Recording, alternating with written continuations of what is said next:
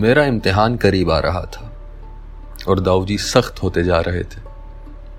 उन्होंने मेरे हर फारिग वक्त पर कोई ना कोई काम फैला दिया था। एक मजमून से अहदा बरा होता तो दूसरे की किताबें निकाल कर सर पर सवार हो जाते। पानी पीने उठता तो साय की तरह साथ साथ चले आते और और नहीं तो तारीख के सन ही पूछते जाते। शाम के वक्त स्कूल पहुँचने का उन्होंने वतीरा बना लिया था। एक दिन मैं स्कूल के बड़े दरवाजे से निकलने के बजाय बोर्डिंग की राह पर खिसक लिया तो उन्होंने जमात के कमरे के सामने आकर बैठना शुरू कर दिया। मैं चिड़चिड़ा और जिद्दी होने के अलावा बद ज़ुबान भी हो गया था। दाऊ जी के बच्चे गोया मेरा तकिया कलाम बन गया था।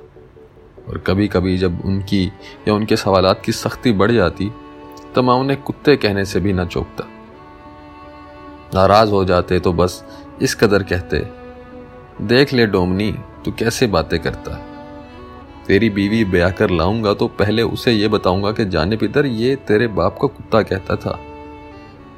मेरी गालियों के बदले वो मुझे डोमनी कहा करते। अगर उन्हें ज़्यादा दुख होता तो मुँह मुँह चढ़ी डोमनी कहते। इससे ज़्यादा ना उन्हें गुस्सा आता था, ना दुख होता था। मेरे असली नाम से उन्होंने कभी ना पुकारा। मेरे बड़े भाई का ज़िक्र आता तो बेटा आफ्ताब, बरखुदार आफ्ताब कहकर उन्हें याद करते, लेकिन मेरे हर रोज नए नए नाम रखते थे। जिनमें गोलू उन्हें बहुत मरगूब था। तनबूरा दूसरे दर्जा पर मिस्टर होनक और खफ्श अस्क्वायर इन सब के बाद आते। और डोमनी सिर्फ़ गुस्सा की हालत में। कभी कभी मैं उनको बहुत दिक करता। वो अपनी चटाई पर बैठे कुछ पढ़ रहे हैं, मुझे अलजबरे का एक सवाल दे रखा है। और मैं सारे जहाँ की अबजद को जरब दे देकर तंग आ चुका हूँ तो मैं कापियों और किताबों के ढेर को पाँव से परे धकेल कर ऊँचे ऊँचे गाने गाने लगता। तेरे सामने बैठ के रोना ते दुख तेनू नहीं दसना। दाऊ जी हैरानी से मेरी तरफ़ देखते तो मैं तालियाँ बजाने लगता और कवाली शुरू कर देता। नहीं नहीं नहीं दसना, ते दुख तेनू नहीं दसना। तेनू दसना दसना दसना, तेनू तेनू तेनू। सारे गामा रोना, सारे गामा रोना रोना। दुख तेनू नहीं दसना। वो ऐनक के ऊपर से मुस्कुराते, मेरे पास आकर कॉपी उठाते, सफ़ा निकालते और तालियों के दरमियान अपना बड़ा सा हाथ खड़ा कर देते। सुन बेटा, वो बड़ी मोहब्बत से कहते, ये कोई मुश्किल सवाल है। जू ही वो सवाल समझाने के लिए हाथ नीचे करते, मैं फिर तालियाँ बजाने लगता। देख फिर मैं तेरा दाऊ नहीं हूँ क्या? वो बड़े मान से पूछते, नहीं मैं मुँह फाड़ कर कहता तो और कौन है? वो मायूस हो जाते वो सच्ची सरकार, मैं उंगली उठाकर आसमान की तरफ़ शरारत से कहता, वो सच्ची सरकार, वो सबका पालने वाला। बोल बकरे, सबका वाली कौन?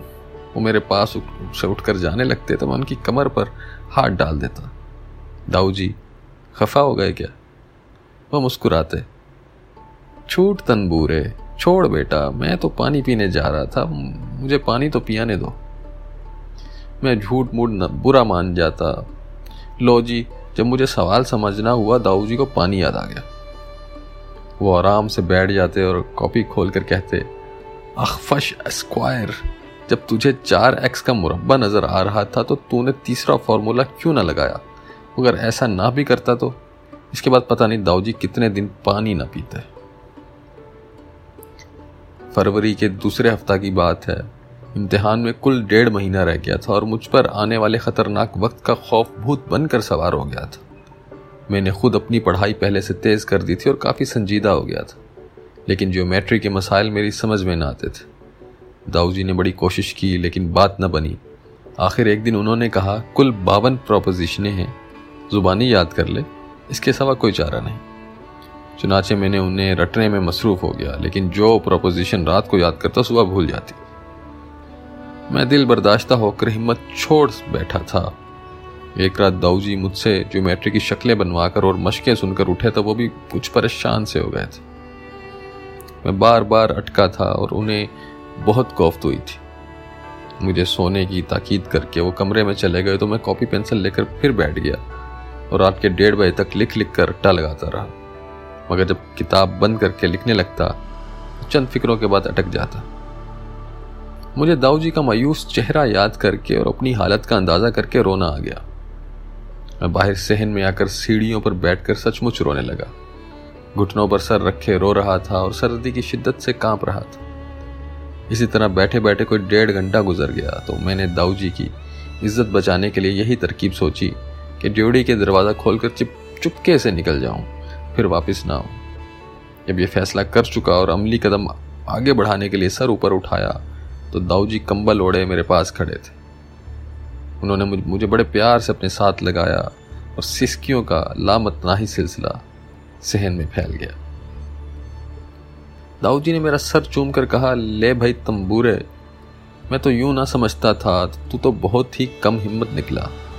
फिर उन्होंने मुझे अपने साथ कंबल में लपेट लिया और बैठक में ले आए। बिस्तर में बिठाकर उन्होंने मेरे चारों तरफ़ रजाई लपेटी और खुद पाँव ऊपर करके कुर्सी पर बैठ गए। उन्होंने कहा अकलीदस चीज़ ही ऐसी है तो इसके हाथों यूँ नाला है मैं इससे और तरह तंग हुआ करता था। हज़रत मौलाना के पास जबरो मुका, मुकाबला और अकलीदस की जिस कदर किताबें थीं उन्हें मैं अच्छी तरह पढ़कर अपनी कॉपियों पर उतार चुका था। कोई ऐसी बात नहीं थी जिससे उलझन होती। मैंने ये जाना कि रियाजी का माहिर हो गया हूँ लेकिन एक रात में अपनी खाट पर पड़ा मस्तावियल साकलेन के एक मसला पर गौर कर रहा था कि बात उलझ गई। मैंने दिया जलाकर शक्ल बनाई और उस पर गौर करने लगा। जबरो मुकाब, मुकाबला की रो से इसका जवाब ठीक आता था लेकिन इल्म हिंसा से पाया सबूत को ना पहुँचता था।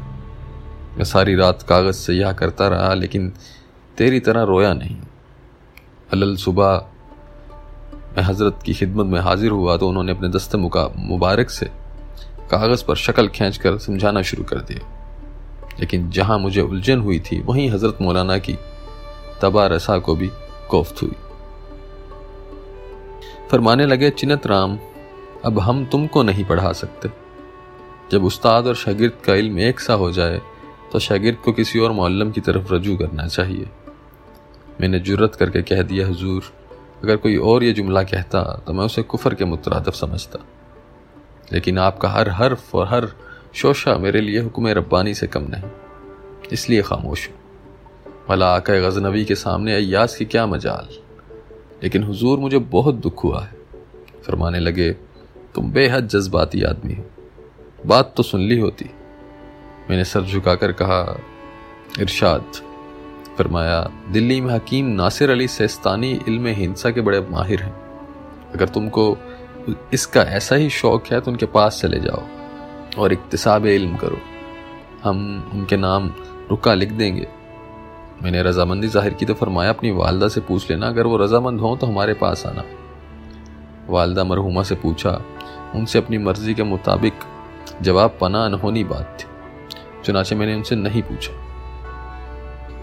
हजूर पूछते तो मैं दरुग बयानी से काम लेता कि घर की लपाई तपाई कर रहा हूँ। जब फारिग होगा तो वालदा से अर्ज़ करूँगा। चंद अयाम बड़े इसतरार की हालत में गुजरे। मैं दिन रात इस शक्ल को हल करने की कोशिश करता, मगर सही जवाब बरामद ना होता। इसी वजह से तबीयत में और इंतशार पैदा हुआ।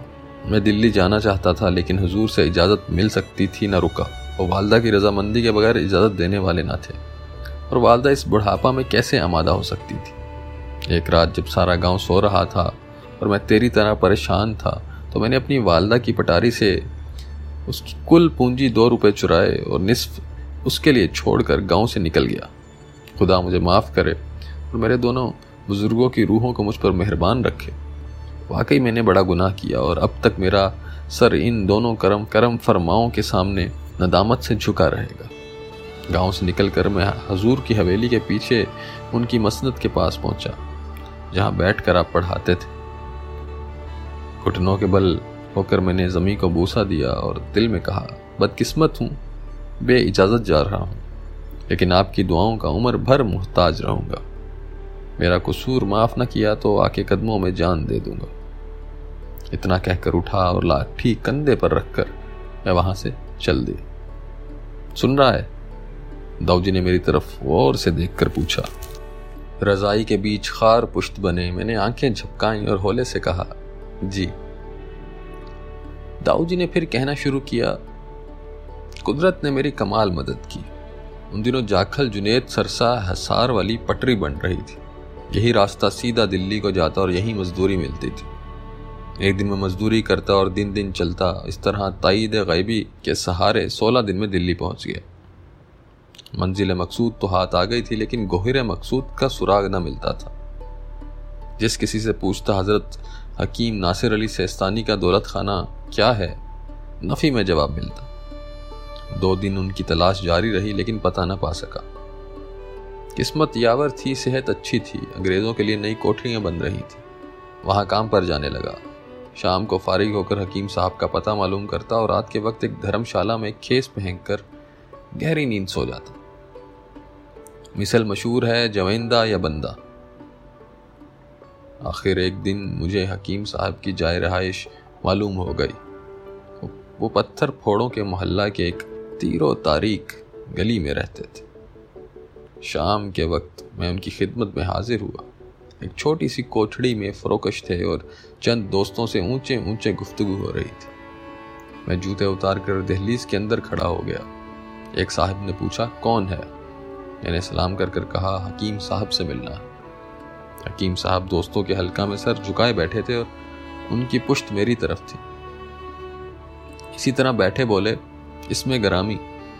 मैंने हाथ जोड़कर कहा, पंजाब से आया हूँ और मैं बात पूरी भी ना कर पाया था। ज़ोर से बोले ओ हो चिंतु राम हो।